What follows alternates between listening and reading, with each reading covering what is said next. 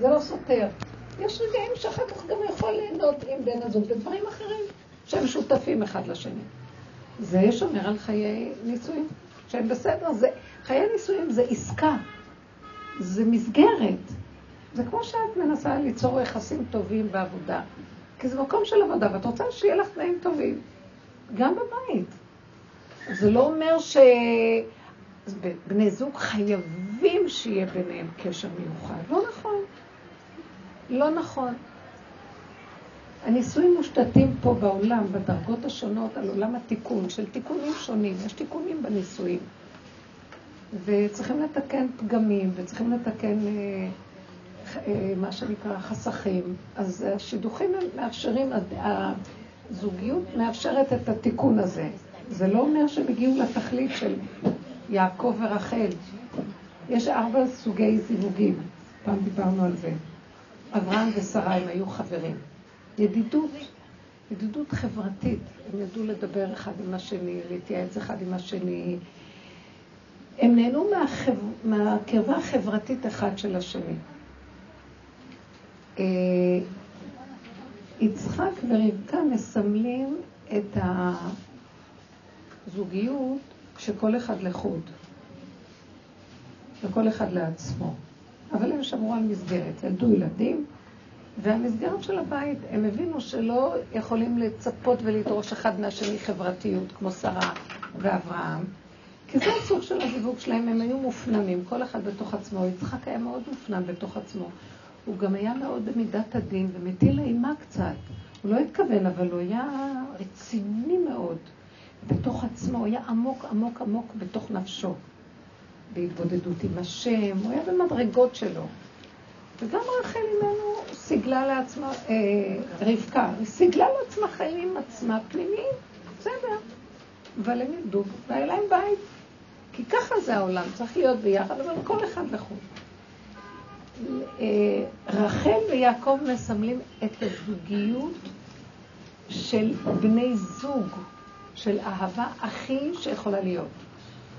זה לא רק חברות, זה לא מבנה של נישואים, זה אוהבים.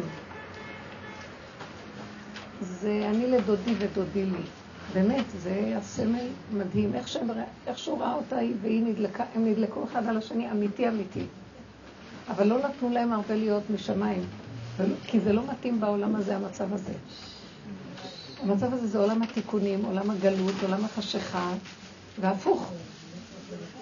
יותר אפשר למצוא את הצד השני של כמו יצחק ורבקה, וכמו יעקב ולאה, שהיא הייתה אימא של הבנים, היא חינכה את הילדים, והייתה, היה להם זוגיות של הורות, אבל לא זוגיות אישית טובה, ולא חברות וידידות, הורות. היא הייתה אימא לשישה בנים, והיא טיפלה בהם וחינכה אותם. רחל הייתה אשתו באמת באמת של יעקב. ושרה הייתה חברה מאוד מאוד טובה של אברהם, ברמה של רעות, יחסי רעות מצוינים. ורבקה ו... ויצחק מסמלים את המבניות המשפחתית החיצונית, כאשר כל אחד לחוד לעצמו. ושניהם היו נביאים ודבוקים בהשם, אבל כל אחד ביחידה שלו מול השם. כתוב, ויקחיה אוהל ויואביה. אני חושבת שזו פעם ראשונה, או פעם יחידה, שכתוב על מישהו כאוהב. ברור שהייתה שם איזו אהבה. לקח אותה לאוהל, היה לו הנעת יסוד ממנה. תמיד ברגעים האלה של הנישואים והקרבה, גם הכי מופנמים, יש להם רגע של התקשרות. ואחר כך זה, זה יתפתח בצורות אחרות. אולי אוהביה בגלל רחוקיה. יש עניין. נכון. לא, לא, לא על יעקב כתוב, ויואב אה, יעקב את אה, רחל מלאה. אז יש שם אהבה, רק יכול להיות שאומר ויואביה, זה כאילו, מה הייתה לו תועלת עצמית מאהבה זה בדיוק מה שהיא אומרת, ויקחיה. ויקחיה לעצמו, האוהלה לעצמו, ויאהביה בתוך זה את עצמו, כי הוא היה קשור עם עצמו. זה לא סתם עצמו, והוא לקח אותה לעצמו, זה, הוא העלה את זה בקודש, הוא היה קשור עם השם, הוא היה בדבקות של מדרגת היחידה להשם, כמו מלאך. אז זה היה המקום הזה. עכשיו, כל הזוגיות הזאת, גם, כל אחד יכול לחפש את עצמו בתוך זה. יש דרגות שונות של הזוגיות. ואפשר לראות שמשהו מאפיין בכל זוגיות מאחד מהמאפיינים האלה שדיברנו.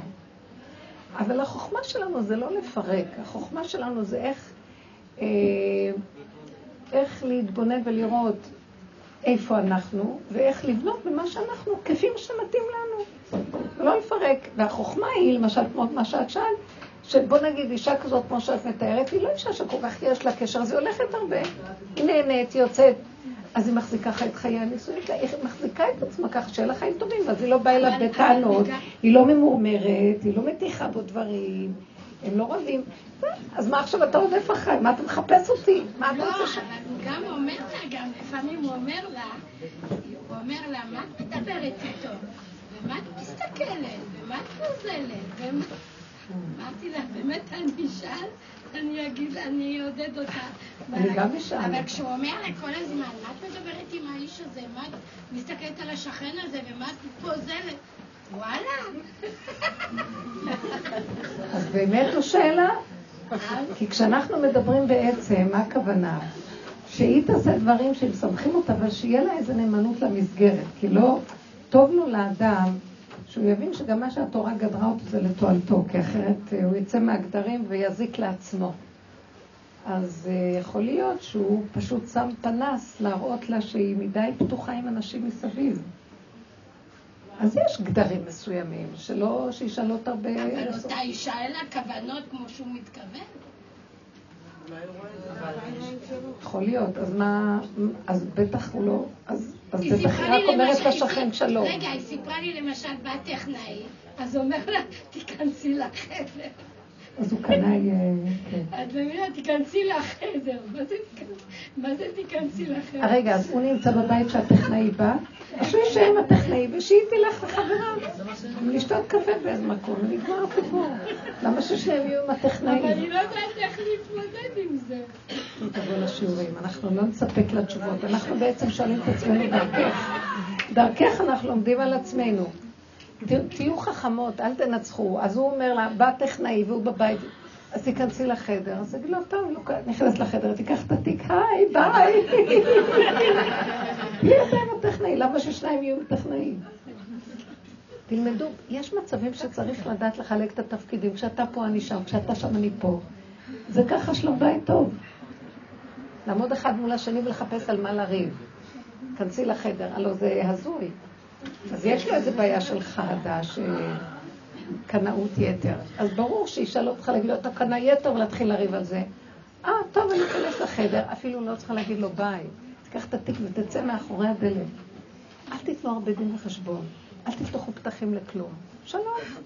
אני לא מבקשת לך דין וחשבון, ואתה אל תבקש ממני ותהיו נאמנים. צריך נאמנות, באמת, באמת, לא להתהולל. נאמנות, אני את שלי ואתה את שלך, ואנחנו נאמנים למבנה הזה, שלום על ישראל. מה זה סותר? למה צריך אחד לרדת לחיי השני? באמת, צריך להיות בן אדם של צורה. מה זה, למה אישה תלך לחפש חס ושלום משהו בחוץ, לדבר עם גברים ול... כי במוח שלה היא מתמרמרת עליו. למה צריכה להתמרמר עליו? אז היא מחפשת אה, מוצא ופתרון כמוצא אחרון עם איזה איש בחוץ, אבל זה לא נכון. היא צריכה פשוט לדעת שהשורש של כל הבלאגן הוא מזה שהיא מתלוננת, והיא כועסת, והיא לא יכולה לסבול את החיים שלה איתו, והיא יוצרת לעצמה את הכוח המנגד, ואז היא מצדיקה את זה, למה שהיא תדבר עם מישהו שנראה מעניין.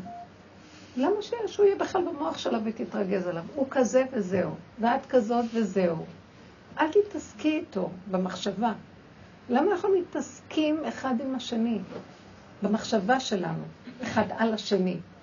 בנות, תנקו את המוח. תחיו בנות חורים, תהיו בת חורים. למה שיהיה מישהו במוח שלי? מה איך הוא מרגיז? משהו, את אומרת לו, וזה לא הולך, ויש התנגדות.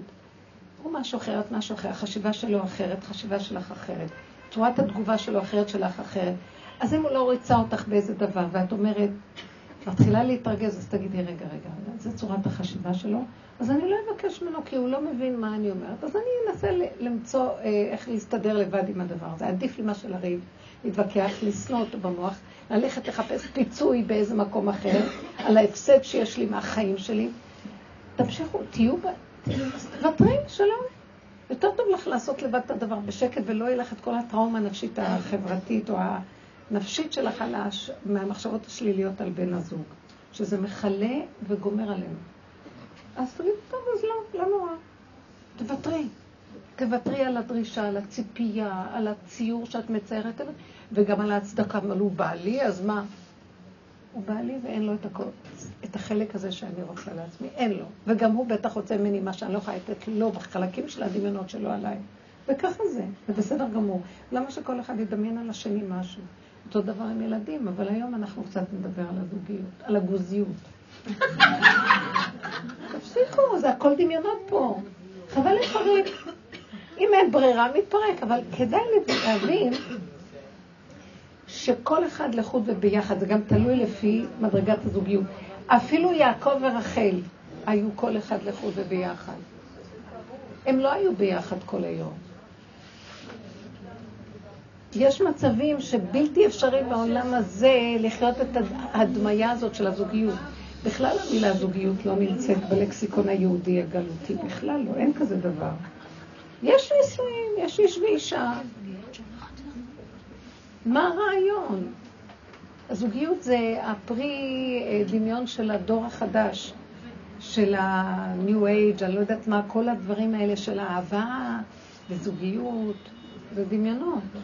וכל הזמן מחפשים. למצוא את זה, ואף אחד לא מצא את זה בינתיים.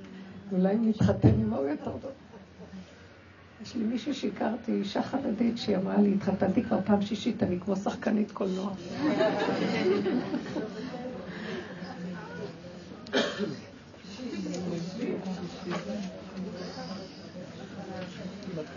העבודה היסודית שאנחנו עובדים עליה היא עבודה מדהימה, בנות. זה חירות.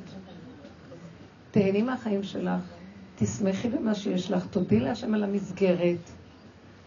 יש המון רווקות היום שמחכות לשידור. משהו תקוע אצלהם במוח, כי הן מצפות לאיזה משהו.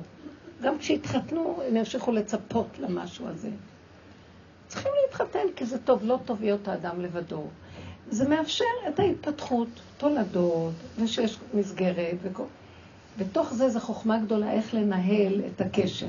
אין הרבה שעות גם, כל אחד עסוק, וטוב שיש עיסוקים וכל אחד רץ, למה לא? יש אולי איזה שעה, שעתיים ביום שיש אפשרות ל... אז צריכים לדעת איך להיות חכמים לנהל אותה. אם כל היום את רק מצפה ומדמיינת ודורשת וטוענת, אחר כך שעתיים האלה יהיו גיהנום. אם המוח שלך ריק, ואת הולכת לעניינים שלך, והוא לעניין שלו, אחר כך יש שעתיים, כמו שהילדים, אה, זה נחמד לאכול ביחד עם מישהו, זה נחמד ששומעים מוזיקה ביחד, נחמד שכל אחד עם ה... זה עם ספר, זה עם זה יושב ונהנים מהבית. זה נחמד שיש קשר עם עוד בן אדם ואת לא לבד, מאוד נחמד. על מנת שעוד פעם יצא אדם לעבודתו עדי ערב וכן הלאה. יש רגעים של זמנים יותר משפחתיים, כמו שבתות וחגים, ימים טובים וכן הלאה. אבל בסך הכללי זה נחמד וזה מספק ודי מה המוח טוחן. זה חיים אלה. את יוצאת לעבודה עם המוח עליו שהוא אמר ככה והוא עשה ככה, והוא לא עושה זה והוא לא עושה זה, והוא יושב ככה, והביקורת והשיפוטיות אחד על השני. תקשיבו, זה, זה תת רמה. מה את רוצה? מה את כן יכולה לספק לשני? גם את תקועה. אי אפשר שבן אדם יספק לשני. גם לעצמו לא יכול לספק את כל הדמיונות שלו על עצמו. זה דמיונות. איך שזה ככה, הכל בסדר. איזה הוא עשיר השמח בחלקו. יש לו קורת גג, יש לו יושב ביחד, זה נחמד, נחמד לבשל עם מישהו אוכל איתך, נחמד שפעם הוא מבשל פעם, נחמד שיש ביניכם משהו משותף. אם זה הוא אדם קשה במיוחד, והכל, כל דבר את אומרת, יש ויכוח, יש ניצוח, יש... אז גם צריך לדעת ללמוד, לא להיכנס לתוך מריבות, לא להיכנס לתוך ויכוחים. ככה וזהו, וככה וזהו, וככה וזהו, והכל בסדר, איך שזה ככה. החוכמה היא איך לחיות עם מה שיש במתיקות ובפשטות, לא, לא בחמדנות של מושלמות. אין מושלמות, רבותיי. אין כזה דבר, זה חטא עץ הדעת. זה החטא, הרצון לדמיון של מושלמות. אין כזה דבר. כולנו חסרים, ואיך שזה ככה הכל בסדר. ואין שלמות בכלום. התיקון נגמר כשבן אדם מקבל את הפגם שלו, וחי עם זה בשלום, הוא גם מקבל את הפגם של השני. והפגם הופך להיות החיסרון ליתרון הכי גדול. זה בסדר שזה ככה, כי ככה זה פה. אז לכן כל עבודתנו צריכה להיות עם עצמנו ולא עם השני. זה לא מול השני, השני הוא רק המראה שמראה לנו את עצמנו. ותסתכלו על עצמכם. טוב, מבקרת את השני, את רוטנת, כמה אני אבקש ממנו, הוא לא עושה מה שאני רוצה. אם את מבקשת כמה פעמים והוא לא עושה, אז הוא לא עושה, הוא לא יכול לעשות. תפסיקי לבקש, תכבדי את עצמך. כבוד? אז לא צריך. את מוכנה להתנבל ולראות הכי גרוע, ומה לא, בשביל מה לקבל איזה דמיון של משהו שאת רוצה? אז לא. תלמדו, בנות, תהיינה, תהיינה מכובדות. זה לא מכובד מול השני. מול, יש בתוכנו שכינה, תכבדו אותה. כבוד השם מלא את ההיכל. כשהשם רואה שאת מכבדת את עצמך, את השכינה שבך, הוא יכבד אותך. כי מכבדי יכבד ובוזי יקלו. פרקי אבות כתוב. מי שמכבד אותי, אני אכבד אותה. מכבד את השכינה שלו, הוא יכבד אותה. הוא יעשה שאנשים יכבדו אותך. אל תהיה בז לכל אדם, אל תבוזו לבני אדם. לא, אז לא. אל תתלכלכו. תבינות מה אני מדבר? אנחנו מהר מתלכלכים. משהו ביצר מושך אותנו להתווכח, לענות, לצפות, לדרוש. אז לא. כן, אז כן, ללמוד לדעת. זה לא נקרא להפסיד, כי ככה וזה בסדר, אז הוא לא עונה לי, אז לא צריך. עכשיו, את יכולה, הוא מבקש ממך משהו. יש פעמים שלא פייר, את מתמסרת, והוא לא. אז את לא חייבת להתמסר, תגידי לו, אני לא יכולה בעדינות, לא בנקמנות. אה, כשם שאתמול אתה לא אמציא, אז גם היום אני לא יכולה. של מה, תעוררי עכשיו מריבה. תביני, למה שאני אתמסר אליו? לא. וגם מכבד את הנקודה, אבל לא בצורה של נקמנות. אני לא יכולה. אני עכשיו מאוד עסוקה, אני לא יכולה. אני לא יודעת איך עושים את זה. תלמדו, עכשיו הוא יקלוט. מביא למריבה. תבינו מה אני מדבר? לפעמים זה מאוד מאוד נבון. תדעו לך, זה, זה, כשאנחנו, הנישואים מלשון להינשא, להתרומם, הם מביאים אותנו למדרגה, מאפשרים לנו אפשרות להיות מדרגת אדם. כי אדם שחי עם עצמו לא יכול להגיע למדרגה הזאת. כי הוא כל הזמן עובד על הנקודה, והוא מאפק אותה, הוא מחזיק, הוא מסתכל על עצמו, הוא לא מגיב כל דבר, הוא עובד על נקמנות, אבל מצד שני הוא גם לא צריך להיות פראייר. אתם מבינות מה אני אומרת? זה מביא אותו למדרגת האדם, ולכן המצווה להינשא. כי זה מביא אותנו למדרגת אדם, מה שאדם שחי עם עצמו כמו חיה, לא רואה אף אחד, רק את עצמו. זה טוב שאנחנו חיים עם עוד מישהו. נמצא שלא אכפת לי אפילו אם אני אתחתן, רק אם הוא מספק לי עבודה כדי שאני אהיה במדרגת אדם, זה כבר שווה להתחתן. כן, זה שווה. תבינו, זה כבר שווה.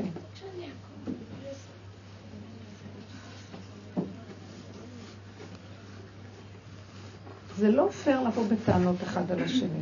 בכלל בעולם. לא את עם חברה, ולא את עם הבעל, ולא את עם הילדים. אל תבואו בטענות, גם לילדים אל תבואו בטענות. אם אתם רואים שמה שאתם רוצים לא מתקבל, אז תשתקו. יבוא. עוד רגע בסיבוב הילד יבקש ממך משהו, הבעל יבקש משהו. אל תהיי נקמנית, אבל גם אל תהיי פראיירית. כאילו, המראה, לא, אני, אני צריכה ללכת עכשיו לאיזה מקום, ותעשו מה שאתן אוהבות לעשות. אל תתבכינו, תתמסכנו, תישארו במסכנות. אתם מבינות מה אני אומרת?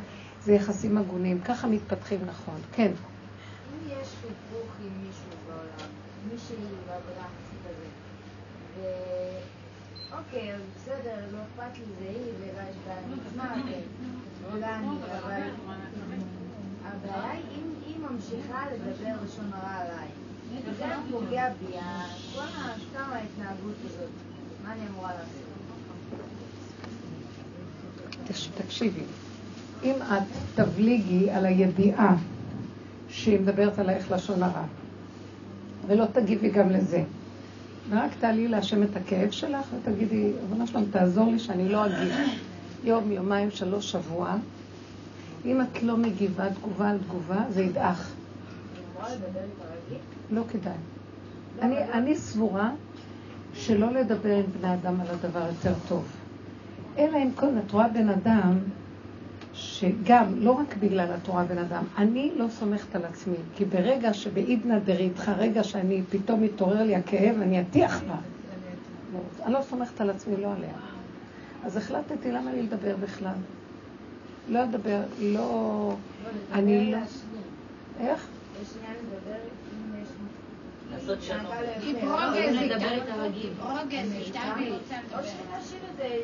למה ברוגז? לא?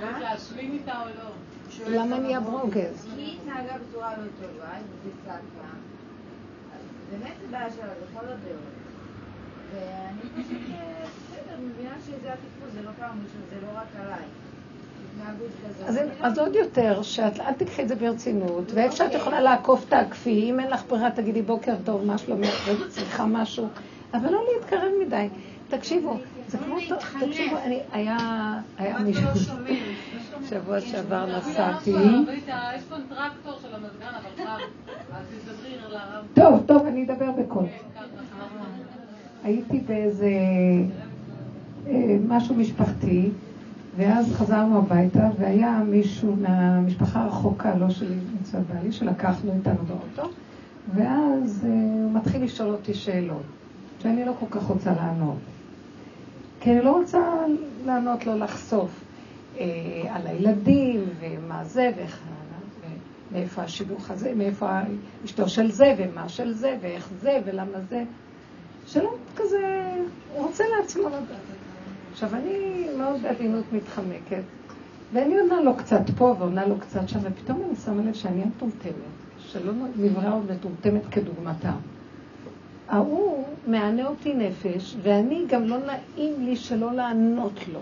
הבנתם? כי זה לא יפה אם אני לא אענה לו. הוא גומר עליי, ואני עוד מספקת לו מזון להמשיך לגמור עליי. אז הסתכלתי עליו אחר, ואמרתי לו, אמא שלי לא מרשה לי לענות לך. אמא שלי, אני כולי בת 90 עוד מעט, אמא שלי נפטרה לפני 40 שנה. תקשיב, אמרתי, אמא שלי לא מרשה לי לענות לך על השאלות שלך. הוא היה המום מהתשובה שלי. לך, מה, אני חייבת לך משהו? לא רוצה לענות לך. מה אתה שואל אותי שאלות? השאלות, לא רוצה... לא, ועוד מה קורה בחברה שלנו? אנחנו עוד עונים לו, לא נעים לנו, לא- והוא תוקע לנו את החרב בגב, ולא נעים, לא נעים, לא נעים. מה, אני חייבת לך משהו? לא רוצה לענות לך. היית צריכה להגיד, אני באמצע תהילים. לא, אבל היה ככה משהו שאמרת לו, אמא שלי לא מרשה לי. זה מה שנשלח. הכי טוב, וזהו. הוא שבת. חרדי. אז מה רציתי לומר? אנחנו מדי רוצים לרצות, ולא נעים לנו, ולא זה. יש איזה מקום שגם תפסתי את עצמי, מה, מה את רוצה? מה את חייבת לתת לו תשובות? כי בא לו לשאול עכשיו? את חייבת לספק לו כי בא לו? ולא נעים לך, כי לא נעים להעליב בני אדם? תשמע, זה אמת, מרג... זה מרגיז. אבל לא אמרתי לו את זה בצורה לא יפה, אמרתי לי, אמא שלי לא מרשה לי לענות לך. אפילו בעלי היה נידע מהתשובה. מה אכפת לי מהם בכלל? לא הוא ולא הוא. העיקר שיהיה לי טוב. אני רואה שאני מתכווצת במצוקה, כי אני לא רוצה להתחיל לדבר על מישהו אחר, זה יכול לגדור, אני מוציאה פרטים שהם לא הייתם מרשים לי. מה הסיפור שלך? אני לא רוצה לענות. אז החוכמה היא פשוט להתחיל לראות למה אנחנו שפוטים של המערכות פה. ואז יום אחד מתפוצץ לנו ואנו מוצאים את כל הביוב על השני, והוא המום. כי ככה וזהו. אז אני זוכרת שהייתי באיזה שיעור, ומישהי התנגדה לי בשיעור. ואז נשארתי שם, אז היה איזה שיעור שהייתי צריכה לישון שם. למחרת בבוקר היא באה, דופקת בדלת, והיא אמרת לי, הבאתי לך מכתב שהייתי רוצה מאוד שתקראי אותו. אה, הסתכלתי אליו, אמרתי לה, אני לא רוצה. הייתה איתי עוד מישהי, אותה מישהי שהייתה איתי, אמרה לי, בחיים לא ראיתי, זה מהמם. אמרתי לה, למה ש... אני יודעת מה כתוב במכתב. מה הדרך הזאת ומה זה? לא רוצה. היא החליטה לכתוב מכתב, והיא נותנת לי אותו שאני אקרא. מישהו חייב לך משהו? את באת לשירות, לא רוצה, אל תבואי לכי, לא רוצה לקרוא את המכתב שלך. היא הייתה עמומה, היא הייתה- התייבשה.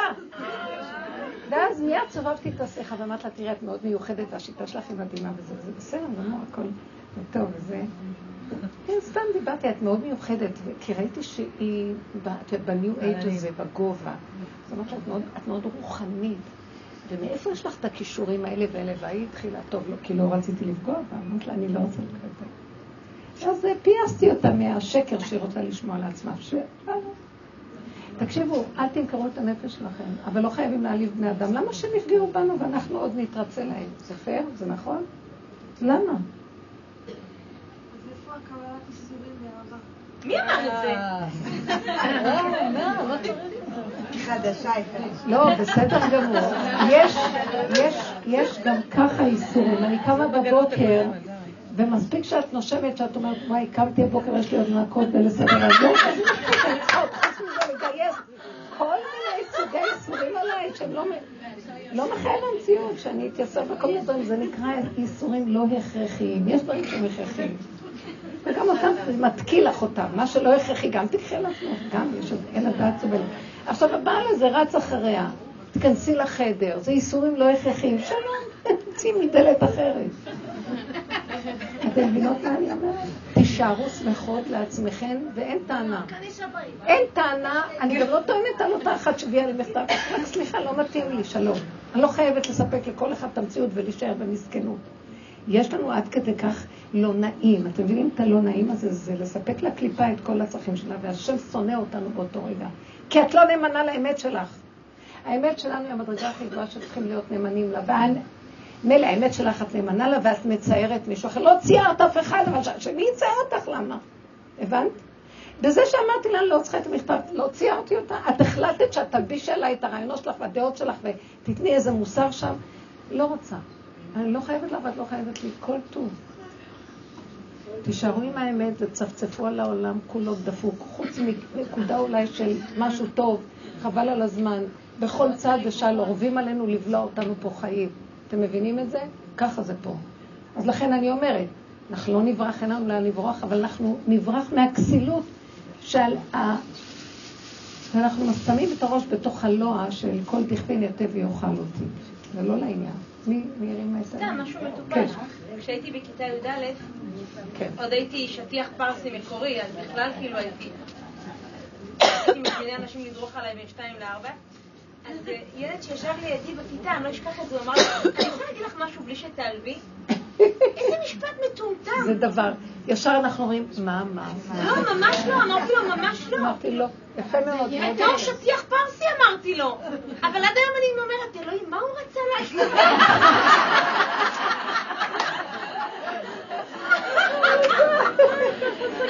המזוכיסטיות עולה כל דבר. לא, אבל מילא אני, אני שטיח, אבל אתה, איזה משפט רע מיסודו. הוא גם בא להעליב אותי וגם דורש ממני לא להעלב. נכון, תשימו לב לעולם. תקשיבו רגע, העולם הזה הוא מועד לכאבים ופורענויות. זה לא העולם הבריאה, זה הפסיכולוגיה שלה. זה פסיכולוגיית עץ הדעת. שחושב את עצמו לאוהבו, ומאחורי הגב הוא חושב בהחלט. הוא לא עושה את זה בכוונה, כי ככה התוכנה הזאת עובדת. שום דבר היא לא לצורך האדם. באותה, כתוב בפרקי אבות, שבאותה רגע הם נראים כאילו הם אוהבים אותו, ואחר משהו לא מסתדר מאחורה, לא יתמכו בו כשהוא יצטרך אותה. לכן האדם שלא יזדקק, ולא יתמסר ברמה כזאת שאחר כך הוא יבכה למה עשו לו את זה. אף אחד לא חייב לו ולא חייב לאף אחד. ויש נקודות קטנות שצריך בהן להיות זהירים, מה חובתו של אדם בעולמו, כי השם יסתכל עליו, אבל לא יותר מזה. רק דין וחשבון, דע מה, מה למעלה. לך עין רואה ואוזן שומעת, וכל דבריך בספר נכתבים, ורק אליו אני מוסר דין וחשבון. כי הוא רואה אותי, כי הוא ציווה אותי לא להזיק לשני ולא לצייר את הזולת סתם. אבל גם הוא מצפה ממני שאני לא אתן לשני לצייר אותי, כי אחר כך יש על השני חטא ואני מאפשרת את זה. אתם מבינים? גדול המעשה מן העושה. אני גורמת לו שהוא יעליב אותי. היא גורמה לאותו בעל קנאי שיקנא, כי היא כל הזמן מתגוננת, אז הוא ממשיך לקנות. סליחה. מה היא? מה היא? היא מתגוננת, מתווכחת איתו. אז הוא מקבל כוח להמשיך לארוב לה בפינה על כל דבר שנראה לו כ... אבל זה כיף שבעל לך תקנה בעלי. הרבה שנים את פה.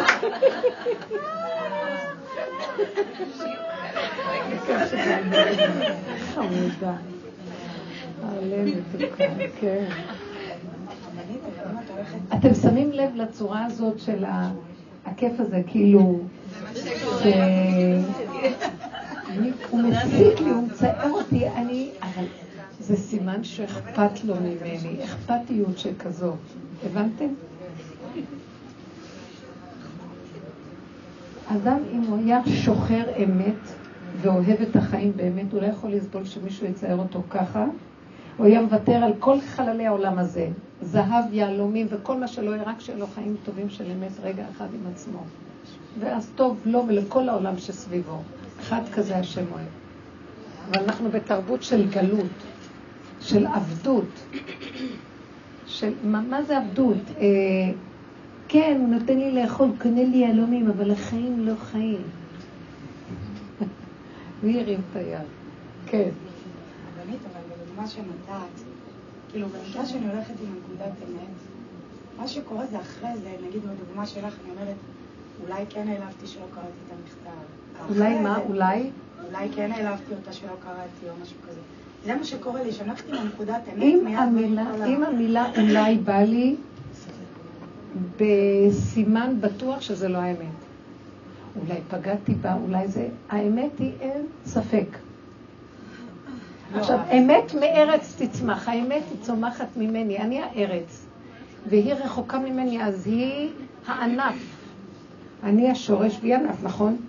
מה זה האמת? אמת היא קרוב, מארץ תצמח. אז אני קרובה לעצמי. אם אני עכשיו אחשבן את החשבון שלה שפגעתי בה ואני לא נאמנה לשורש שלי, אז זה בגידה. לא, זה אומר שלא נהגתי באמת, או זה אומר שזה חלק מה... זה חלק מהבלבול שחופר. האמת זה אם אמרתי לה ככה, אז ככה זה היה צריך להיות. למה זה היה ככה? כי ככה. כי לא יכולתי. וזה השם ריחם עליי. גם אני יש לי את הנטייה לרצות, ופתאום הוא הוציא לי כזה דיבור מולה. אני לא מעוניינת לקרוא. תהיו באמת של עצמכם, אל תפגעו באף אחד. היא פגעה בעצמה, סליחה, מישהו, מי ביקש ממך לשבת כל הלילה ולכתוב מכתב? תשני טוב, תאכלי טוב, אין לך חיים טובים עם עצמך, מה רצית ממני?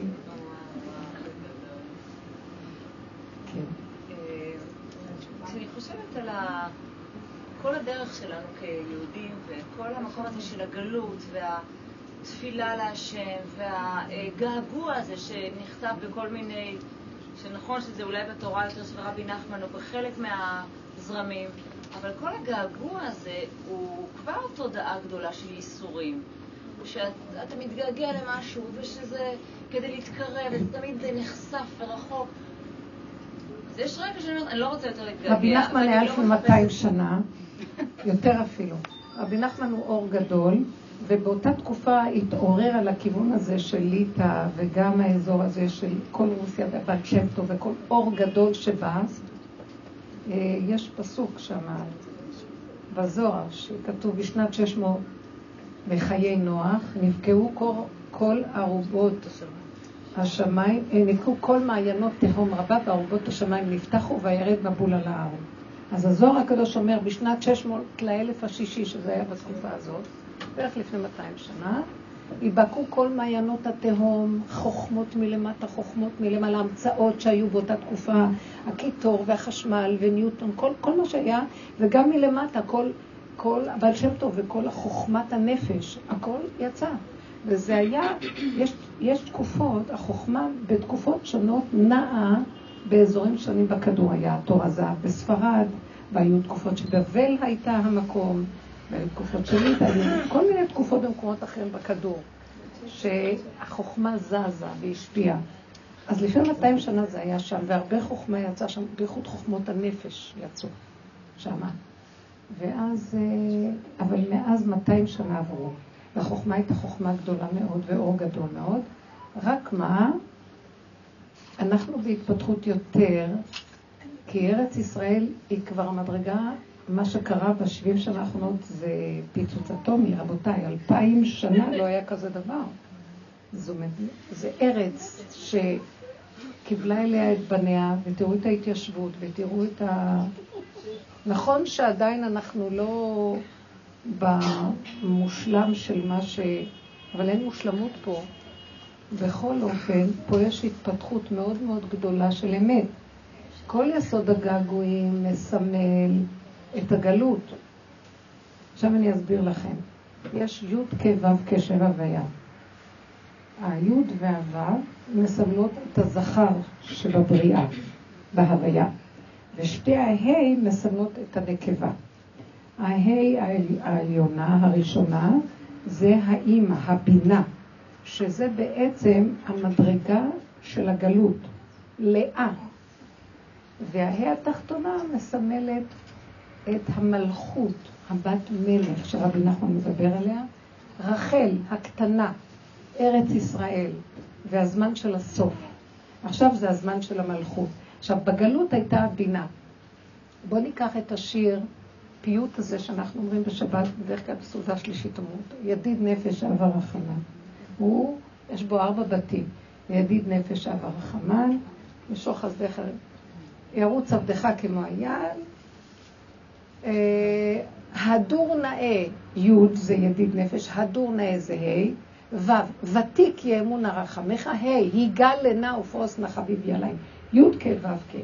בבית השני של ה', היגל, אה, לא היגל, הדור נאה זיו העולם, נפשי חולת אהבתך.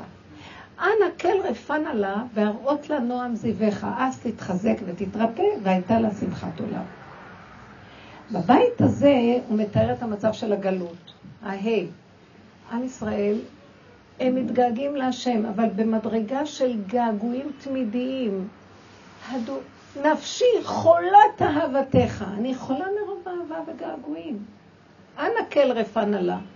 קודם כל אני הייתי אומרת, אין חולי יותר טוב מאשר להתגעגע להשם, שמה לרפא את זה בכלל? לא שאלתם את השאלה הזאת? תתגעגעו אדרבה ואדרבה. יותר טוב מה לחומר, יותר טוב לכל מיני שטויות בהבלים? תתגעגעו להשם, זה מצב מצוין. לא, הבית האחרון, היגע לנא ופרוס נא חביבי עליי את סוכת שלומך. תלביש עליי סוכת שלום, שלווה, שלום. תאיר ארץ מכבודיך. אנחנו נראה אותך עין בעין רובה של ציון. תאיר ארץ מכבודנו, נגילה ונשמחה בך. אין כאן טיפה של געגועים, אין פה כלום. איך שזה ככה, הכל בסדר. הנה, אני אומרת, הנה זה אלוקינו, זה קיווינו לו ויושיענו. הוא אמר לי, ככה זה השם שלח אותו, זה בסדר גמור. אז הוא מקנא לי, אה, יש משהו דפיקות, חבל לי שאני אכנס בזה בכלל. בואי, אל תריבי, אל תתווכחי כלום, צמחי את עצמך בצורות שונות, גם הוא יירגע. שמתם לב, זו תפיסה אחרת לגמרי. מה שהשם תציל אותי ממנו. 40 יום צומות, 500 יום בכותל, 300 ימים בקברות צדיקים. שיציל אותנו מכולם. יאללה, כבר מספיק, הוא לא יציל אותנו. ננעלו השמיים האלה. ביום ההוא מסתר הסתירה, ההנהגה של הגלות ושל הרוחני הזה נגמר, נגמר. זה הייתה הנהגה שבעל כורחנו התלבשה עלינו. מה יותר טוב כמו אישה שבעלה עומד לידה והיא אומרת לו, תיסע לים, מעבר לים, כדי שנוכל קצת להתגעגע אליך לפעמים. מטומטמת, אני פה עומד לידך, מה את רוצה שאני אלך לאן?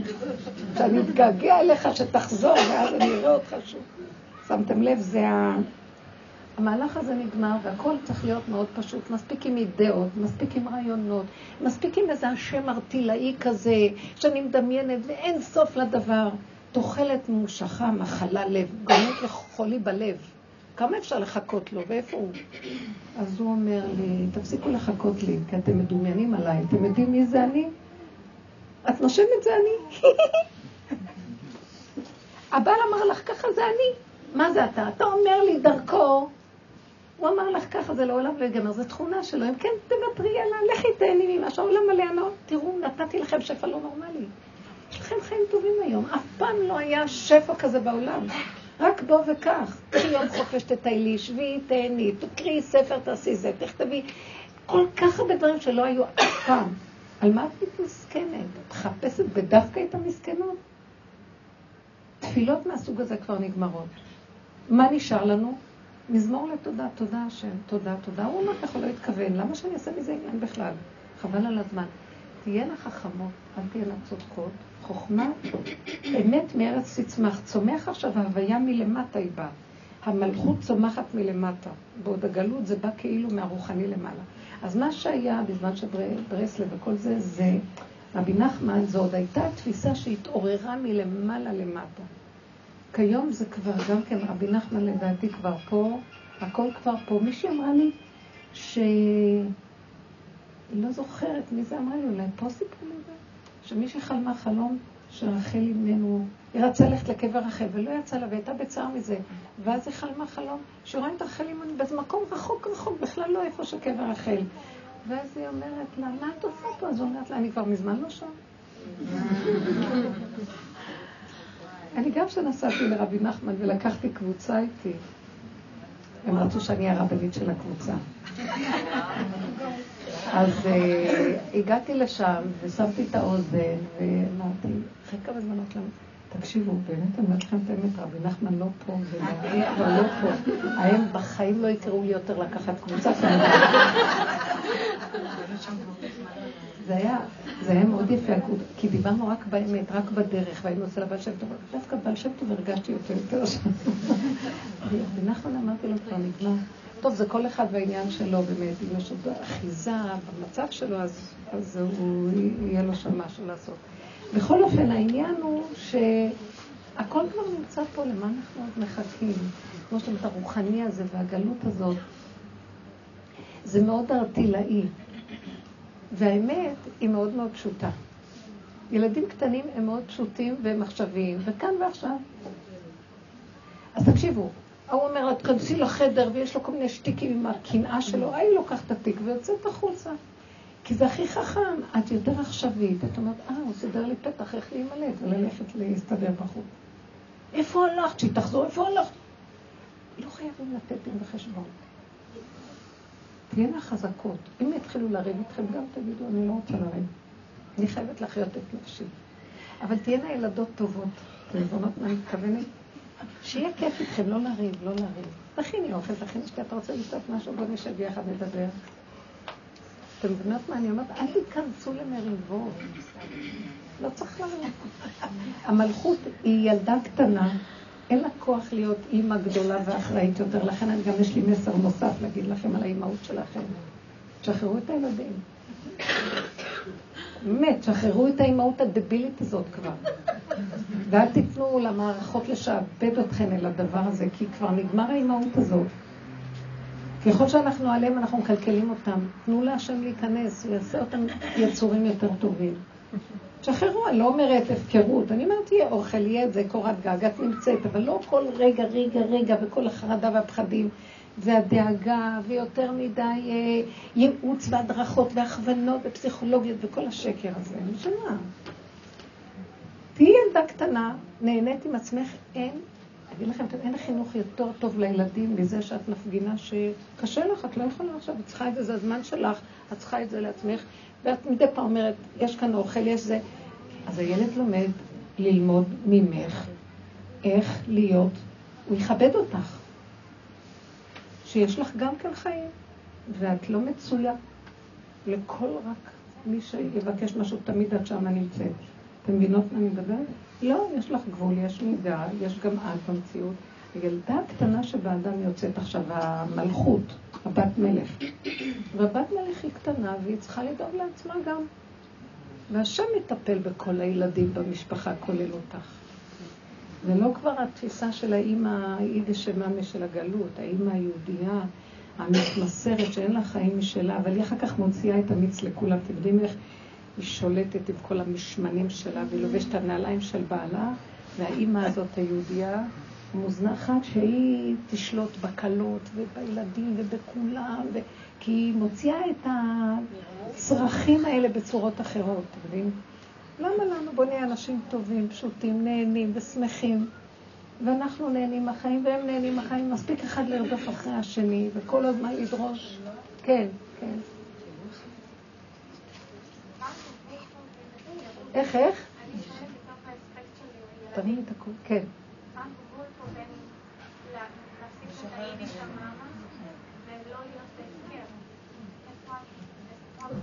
תמיד תשאלי קודם כל אני. תמיד תשאלי מה איתי.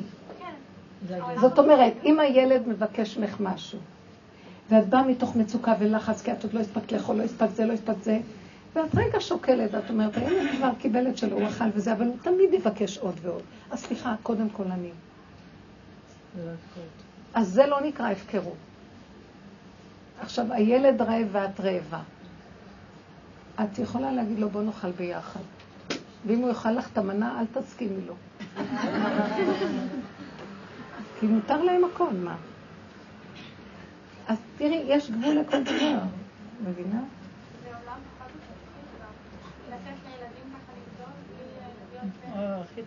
זה מפחיד, וזה מפחיד את מי? זה מפחיד את האגו שחושב שהוא מנהל את העולם, וברגע הוא יזוז העולם יחרב אדרבה ואדרבה, שיזוז ויראה שיש מי שמנהל את העולם והכל מסתדר יותר טוב. יש מדרש, שהילדים, אה, פרעה לא הסכים שהם ילדו, והיו יולדות בשדות, משאירים את הילדים שם.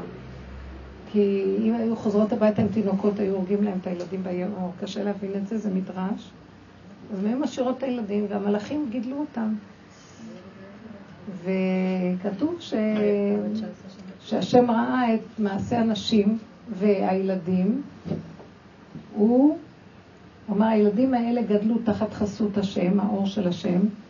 גם דוד המלך גדל רחוק במדבר, היה מתבודד, היה עם עצמו ילד קטן, כי הם נידו אותו במשפחה.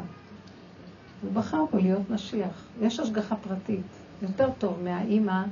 יש באימא משהו שיכול לקבור את הנפש של הילד מהצרכים האימהיים הגדולים שלה, וקליפה כזאת. מאוד קשה להיות אימא ברמה שהיא מדויקת. האימהות מאוד מאוד, היא טובה לגלות, שיש הסתרה מאוד גדולה, אבל כשמתחיל להיות התגלות האור של השם לקראת הגאולה, אז האימא צריכה, הכוח של האימא צריך קצת לזוז הצידה. לכן אתן רואות קצת שהיום אה, יש משהו שקשה לאימהות כבר עם ילדים. ילדים מאוד, הזוגות הצעירים אין להם כוח, אין להם כוח. וככל שאין להם כוח זה מערכות מפחדות שהם יפקירו. אדרבה, שיפקירו, יתגלה אור שיחזיק. וזה יהיה משהו חדש. כן.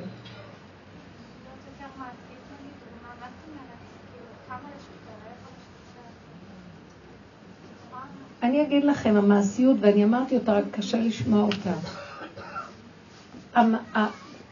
הברומטר נמצא אצלך.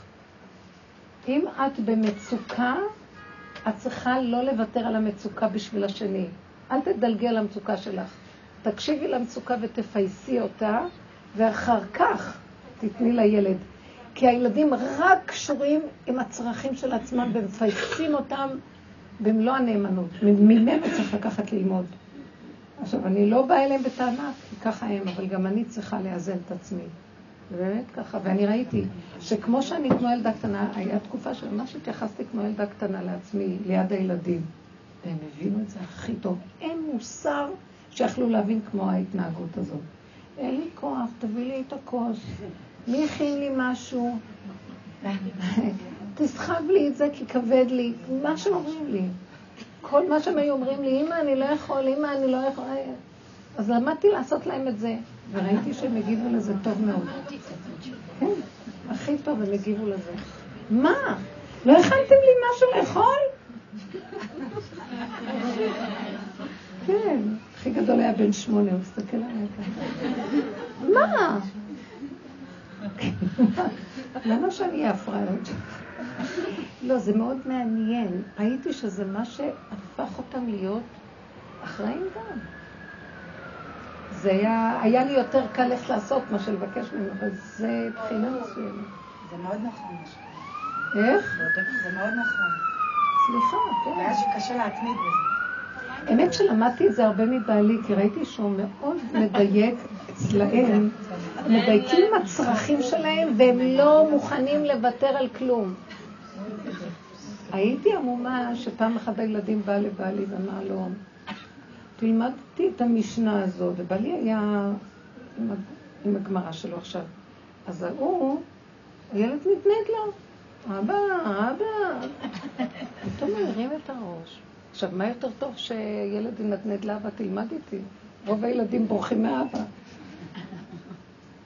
אמר לו, סליחה, אני חייב לך משהו?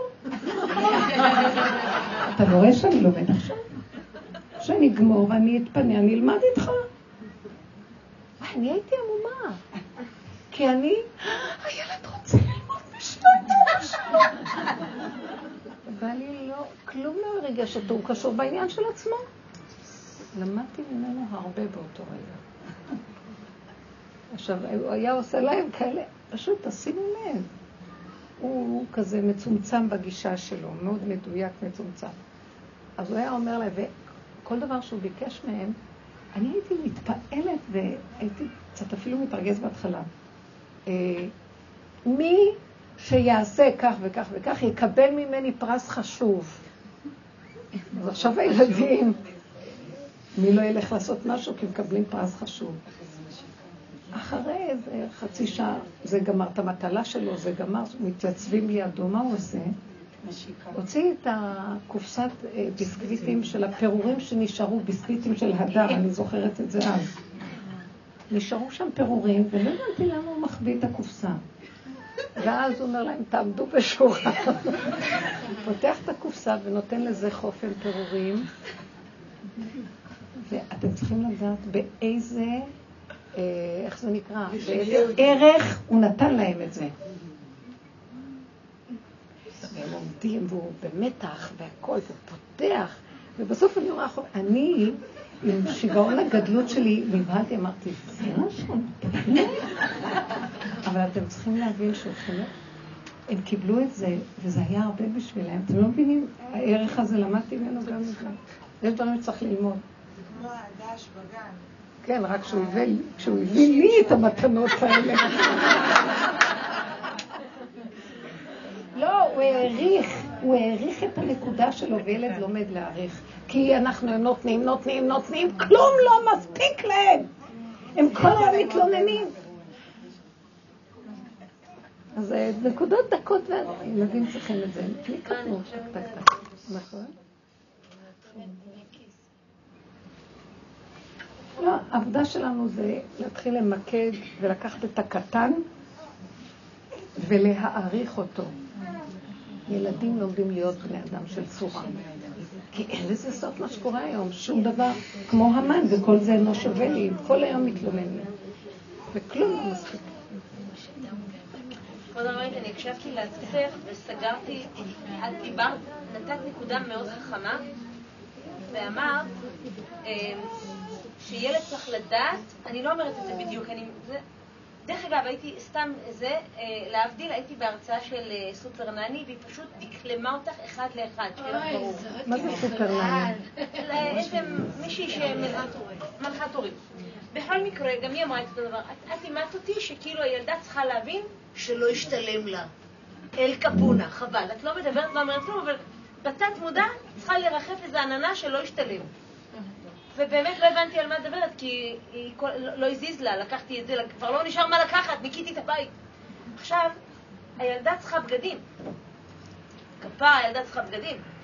אז סגרתי את הברז, ואז שחררתי, נתתי לה כרטיס אשראי, הלכה לקנות, איבדה את השקית. לא, לא, בסדר, זה קורה, לא, לא, לא קריטי. העניין הוא, עכשיו, אני, כאילו, הילדה צריכה בגדים. אז כאילו, את מבינה לאן אני חותרת?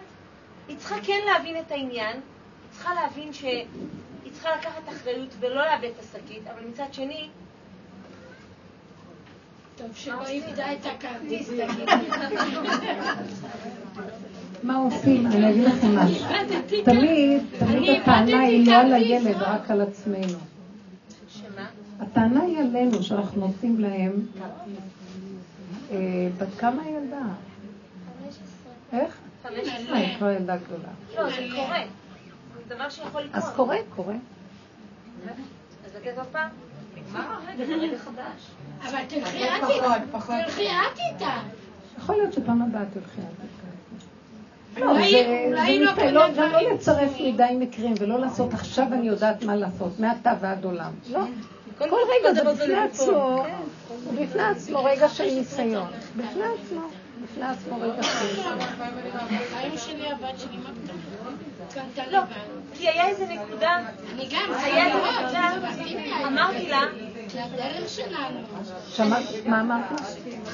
אני מלמדת אותה את הדרך, את הדרך של הרבנית. אז אמרתי לה שיש נקודה שצריך, זה לא נעלם סתם. אני קישרתי את זה למשהו, ואמרתי לה בואי נסתכל על הנקודה הזאת הספציפית. והיא אמרה לי, באמת, אמא, את צודקת, הסקתי מסקנות. וממש כאילו, ישבנו הרבה ודיברנו על הנקודה הספציפית הזאת. מצוין, דברו עם הילדים, וזה היה תשלחו שווה לי. נקודות, כי. כאילו כמה כסף כבר היא לקחה. כן, כן, כן. הלימוד הזה היה שווה אלף דולר לפחות. נכון. העניין הוא שאחרי שבוע היא כבר שכחה שזה נאבד, אז אמרתי לה, נטלי, את זוכרת את הנקודה, נכון? אמרתי לה, השם מאותת לך משהו. אז היא אמרה לי, אמא, זה היה בכסף שלך, כנראה הוא אותת לך. אז אמרתי, ראי, חבל, לא היה פה לימוד, נראה לי ילדה צריכה ללכת עם אותה חולצה איזה חודש שלם לפחות. מה, והיא לא מצאה את החבילה? עכשיו זה משנה את? התמונה. האוטו. לא נורא. גם צריך לדעת אה, שלא בבת אחת, לא בפעם אחת מדברים, אז תופסים את הנקודה. זה רצון ושוב, וגם אנחנו לא, וזה עניין של סבלנות, ונכון שהיא אמרה מילה, ויכול להיות שיש בזה איזה נקודה, ויכול להיות גם מאוד שגם לך יש נקודה במה שאת אמרת, ואף פעם זה לא מוחלט לכאן ולכאן, וצריכים לדעת להתחדש לרגע הבא. אבל אין מצווה להיות טיפשים ופראיירים. תלמדי מהניסיון הקודם, משהו כמה שאת יכולה. אבל הנה, השם אותת לה שהיא צריכה ללכת איתה, לקנות. יכול להיות. היא הייתה קוראת את המפה, תלכי איתה. מה זה זה כבר- בגיל זה 15 כבר באמת לתת לה הכסף שלך. אבל זה בסדר גמור כל המהלך הזה. ואין מה לעשות, הילדים היום חשופים לחומר ולהרבה הרבה צרכים. מאוד קשה הדבר הזה, מאוד מאוד קשה. אני פעם סיפרתי לכם שלקחתי את הילד שלי, הוא היה בן אה, שלוש וחצי, אני זוכרת, ונפתח אז עזרה, אה, שערי, לא, לא עזרה ורווחה, יש כזה דבר? עזרה ואחווה. והם, הם עשו, והיה לפני המון שנים, וזה היה מין אה, מחסן ענק ענק גדול גדול גדול. עכשיו זה היה עם כל מה שאת רק רוצה. אה, מכשירי כתיבה צבעים, כל הצעצועים, כל מיני דברים, ואת יודעת, לאורך כל הנתיבים של מלא כאלה נתיבים, יש בכל, כמו בסופרים גדולים, אבל ענק. עכשיו, אני נכנסתי ולקחתי איתי את הילד, ושמתי, אה, התחלתי לקחת מחברות, צבעים, דברים לילדים, ואז אני מסתכלת שהילד לא הצליח. אני מסתכלת עליו, אני רואה אותו מאחור, עם עיניים, פשוט אני לא אשכח את המבט שלו, העיניים שלו פקוחות לרווחה, הפה שלו פעור. כאילו הוא מסתכל על, על כל הרחוב הזה, והוא המום, את רואה למה... ואחר כך הוא רץ והתחיל לחפון מזה לזה ושם בעגלה וחופן ושם וחופן ושם. ואז אני רצתי אליו ואמרתי לו, לא, לא, רק לוקחים מה שצריך. אחד זה, זה. ואז עזבתי מהר וראיתי שהוא לא, הוא היה מבולבל מאוד. החלטתי שאני לוקחת אותו ויוצאת משם. שלושה חודשים אחרי זה, הילד לא הפסיק ני, ני, ני, לא טוב לו. לא טוב לו, כל הזמן מיילל, ואני לא קולטת מה יש לו. יום אחד נפל לי האסימון, הוא ראה עולם וכלום הוא לא קיבל ממנו, הוא ראה את כל העולם. ואין לי, הכל צריך להיות שלי, ועכשיו אין לי. שלושה חודשים עד שעליתי לבין, מה יש לילד שכל הזמן מיילל מהמבט הזה? מה שקורה לילדים היום, אנחנו לא יודעים מה אנחנו עושים להם, ואנחנו גם תוצר של תרבות כזאת. לא, אני בזמני, אני עוד באתי מהצנע. זה לא נורמלי, באמת, תחשבו רגע. אין כבר ערך לכלום, שוכחים, אין ערך לכסף, צריכים וצריכים כל הזמן. זה קשה, אנחנו לא נוכל... אה, תפסיקו ללכת לחנויות. תקשיבו רגע, למה צריך כל כך הרבה בגדים? אה? לא מספיק להם. כי הן גודלות. עוד לא מספיק להם, זה מה איזה כיף זה, אני לפעמים אומרת נמאס, גם אני בתוך התרבות הזאת, והייתי רוצה ללכת לאיזה מדבר וללבוש את אותו בגד, לישון איתו, לקום איתו, לא. נמאס כבר מהבגדים, זה מעייף. התרבות מעייפת. הדימוי העצמי שלו גם תלוי בבגדים. זה חיצוני, הכל חיצוני. מה יגידו ואיך נראה ואיך... אנחנו רק צריכים להתנהג עם עצמנו עם דרך האמת, וזה ישפיע על הילדים. זהו, אין לדבר איתם גם יותר מדי ואין מה להגיד להם. מדי פעם אם את מוצאת אוזן קשבת, להניע את הדרך ולדבר איתה, זה עושה להם משהו. אבל בסופו של דבר אה, זה מדהים. באמת סיפור, אה, סיפורים על גבי סיפורים. אה, רק להיכנס בזה קצת ולספר שמישהי, שאני לא יודעת, אולי, אם זה אולי, אני לא צריכה לספר את זה, כי אולי, אבל אולי אין כאן סימני היכר מיוחדים. תשמעי רמז.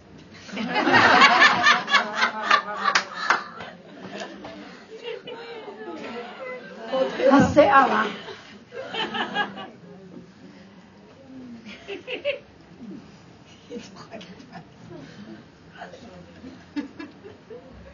אולי אני אגיד מילים.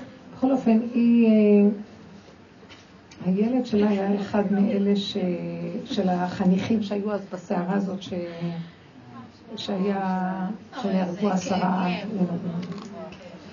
אז, אה, אז היא באה לשיעור, היא אמרה לי, איזה סערה הולכת, וההורים שבורים, ומכנסים אה, מפגשים, ומדברים, ועם פסיכולוגים, וכל מיני, לתמוך בכל מה שהיה.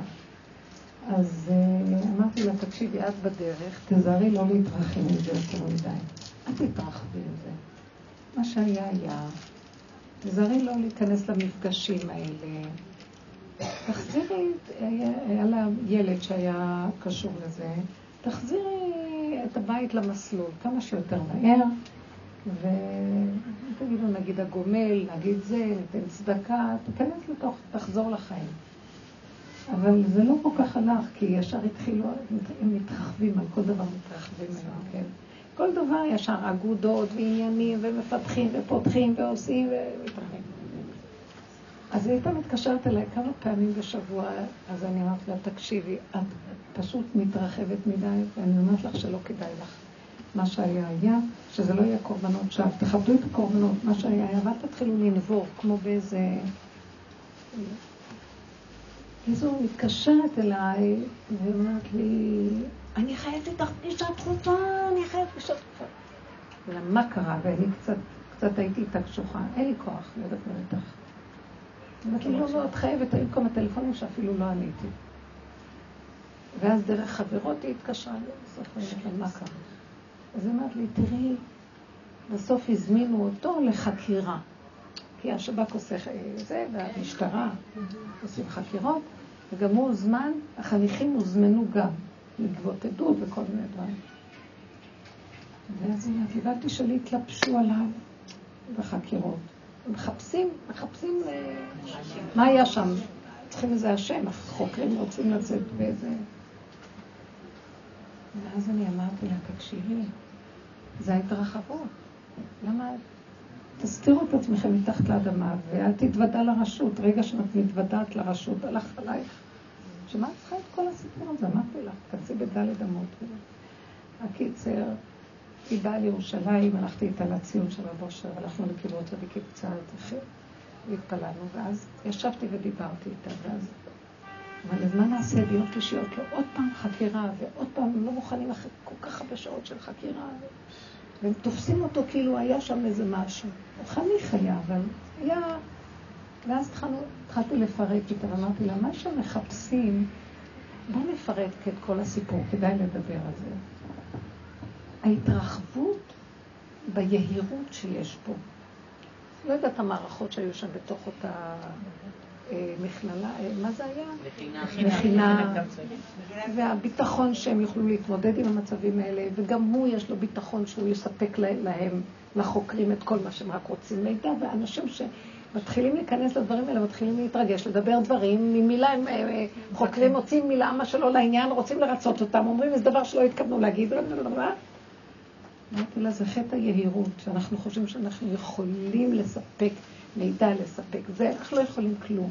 אמרתי לך מההתחלה, לא יכולים כלום, תצטמצמי בדלת, לא יכולים להכיל את הסיפור שקרה. אז מה עכשיו צריך לעשות? להבין שזה קרה, אני לא יכול להכיל, זה גדול עליי מלהבין מה שקרה. יהי שם השם מבורך מעתה ודולם להתכנס בדלת אמות ולא, ולא ללכת לנבור. לבקש מהשם רחמים, ולא להיכנס ולפתח, לפתח, לפתח. אם ניכנס בכל מה שקורה עם הילדים ונפתח ונפתח, אנחנו ניתקע בבעיות אינסופיות, וכל היום נרוץ איתם לאבחונים ועניינים, ומה לא, זה, כולם מסתבכים. אז התחלנו למקד מה היה בעצם כאן, אמרת לה, ההתפתחות של ההתרחבות הרגשית שאני אעזור ואני אעזור לחוקרים ואני כן שתף ואני זה ואני אתנדב, גם הוא בכלל כל הסיפור, למה יתפסו אותו? כי הוא התנדב לעזור לכל הטיול הזה מלכתחילה, מה שבכלל לא היה צריך ממנו את כל הסיפור. מה אתה רץ? מה אתה מתנדב? מה אתה מתרחב? העולם כאן מסוכן מאוד. בקיצור, ישבנו ו... פתחנו את הנקודה, ומכל הזוויות זה היה הנקודה שכל החטא וכל הבלגן שהתלבשו עליהם, זה בגלל ההתרחבות הזאת. ועכשיו אמרתי לה, אם היינו מוסרים את המסקנה שלנו גם לאלה שחוקרים אותם, המנהל של המכינה והמדריך וכל אלה, אז הם היו יושבים עם עצמם ורק אומרים עם השם, זה חטאתי נגדי תמיד, למה הייתי צריך להתרחב ביהירות שאנחנו נוכל ללכת למסלולים כאלה וגם שהם יעמדו בכל הדבר הזה. בואי נעשה בשבילם את העבודה. ישבנו שתינו. התחלנו להתוודות על כל מיני נקודות בנפש שחושב שיכול. אני אטפל בילדים כי אני יכולה הכל, ואני אהיה המשענת הפסיכולוגית שלהם, גם הרגשית שלהם, וגם זה, ואני אהיה אישה נהדרת, ואני זה, ואני יכולה להתווכח עם בעלי, למה הוא חושב בי שאני כך וככה, ואני לא, אני לא יכולה כלום. אני מכניסה מילה פה, ישר נהיה גן. אני מכניסה לילד זה, ישר זה. אני נותנת לו את הכרטיס כבר, זה מועד, אני כבר... תקשיבו, זה מסוכן פה. זה לא כמו שנראה לנו. אז השם מלמד אותנו את אשר יואב השם יוכיח נוגע בנו, ומה הוא רוצה ממנו את המסקנה? שבו נתוודה לפניו חטאתי נגדי תמיד. כל חטא עץ הדעת היה וייתם כאלוקים וההתרחבות, ואנחנו יכולים לעמוד ולהתחרות בכל המערכת הזאת. בסוף כולנו נתכווץ לדלת אמות, זה מוכה מפה וההוא שמוט מכאן וההוא תלשו לו, אה, שברו לו את העצמות וזה תלשו לו את הנוצות, ונבוא כולנו כמו איזה תרנגולות מרוטות, ונגיד להשם, ריבונו שלא תתגלה לנו, תשמור עלינו, כי זה מסוכן פה הכל. זה התכלית, אל תריבו עם אף אחד, אל תתווכחו. מה שאתם יכולים תזוזו אחורה, לא לענות יותר טוב. אם את יכולה להתחמק מהילדה שלו, לתת לה כל דבר שהיא רק רוצה, בסדר. אם... הכל בקטן וזה, ואיפה שנפתח הדלת ואפשר לדבר, דברו, איפה שאתם רואים שמתחיל להיות קשה, שלום, לא בכוח כלום. ישבנו ככה, מה זה, ממש כמה שעות. הלכנו להתפלל, ואמרתי לה, תדברי איתו על העניין הזה ותבקשי ממנו שיתבונן בנקודה שלו ושיתוודה ושיצרף את כל המדריכים ואת כולם לנקודה וכולנו נעשה עבודה בשביל הכול. ואז אמרתי לה, ותראי שהשם ירחם ולא יהיה כלום. לא... כי פחדה שמונה שעות חקירה ועוד שבע שעות ועכשיו עוד פעם, פעם שלישית. בקיצור, ביום שלישי התקשר ואמר, הוא נכנס והוא יצא ולא היה שום דבר. אמרתי, היא אומרת הוא ישב עם עצמו ותפס את הנקודה הזאת. ורק יכול היה לבכות להשם, תרחם עליי, תשמור עליי, שאני לא אתרחב, כי הסכנה שלי מאוד מאוד גדולה פה, ואתה מחפש אותנו בזוויות, את אשר יואב השם יוכיח. עליו, בבקשה. השם אומר, בואו אליי, שובו אליי. מספיק כבר לחשוב שכאן אתם יושבים על איזה נווה השאנן, זה נווה התלאות, והשם ייתן לנו חן וחסד ורחמים, לחיות את היראה והצמצום, והוא יהיה איתו, והוא ישמור עלינו, ואין דרך אחרת. תודה רבה.